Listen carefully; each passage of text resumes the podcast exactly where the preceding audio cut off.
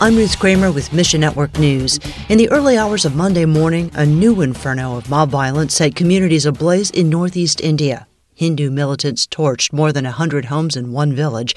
John Pudaite of Bibles for the World tells us these activists are coming in and they've apparently got support of the state. There's some documented uh, evidence of this.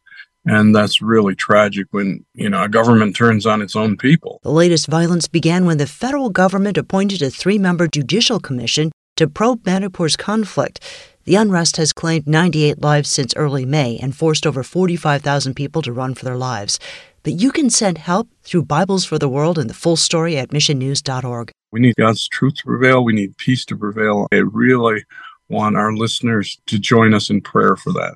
And at this time, three years ago in China, cameras were everywhere. There was lots of surveillance during COVID, allegedly for the protection of the people. Kurt Rovenstein with Bibles for China says today, even though the pandemic is over, those cameras are still in place and active. The presence of surveillance in all parts of China is definitely the new normal. China's extensive surveillance system predates the pandemic. In 2019, the Chinese government used facial recognition powered by AI to crack down on religious activity.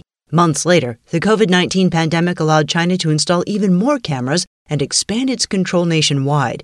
Pray that believers find strength, direction, and peace in the Word of God. It has not affected dramatically our ability to get Bibles into those places, but it does make it more difficult. Mission Network News, a service of One Way Ministries. We're listener supported by people just like you. So by giving to Mission Network News, you enable us to keep the stories of God's kingdom coming. Look for links at missionnews.org. I'm Ruth Kramer.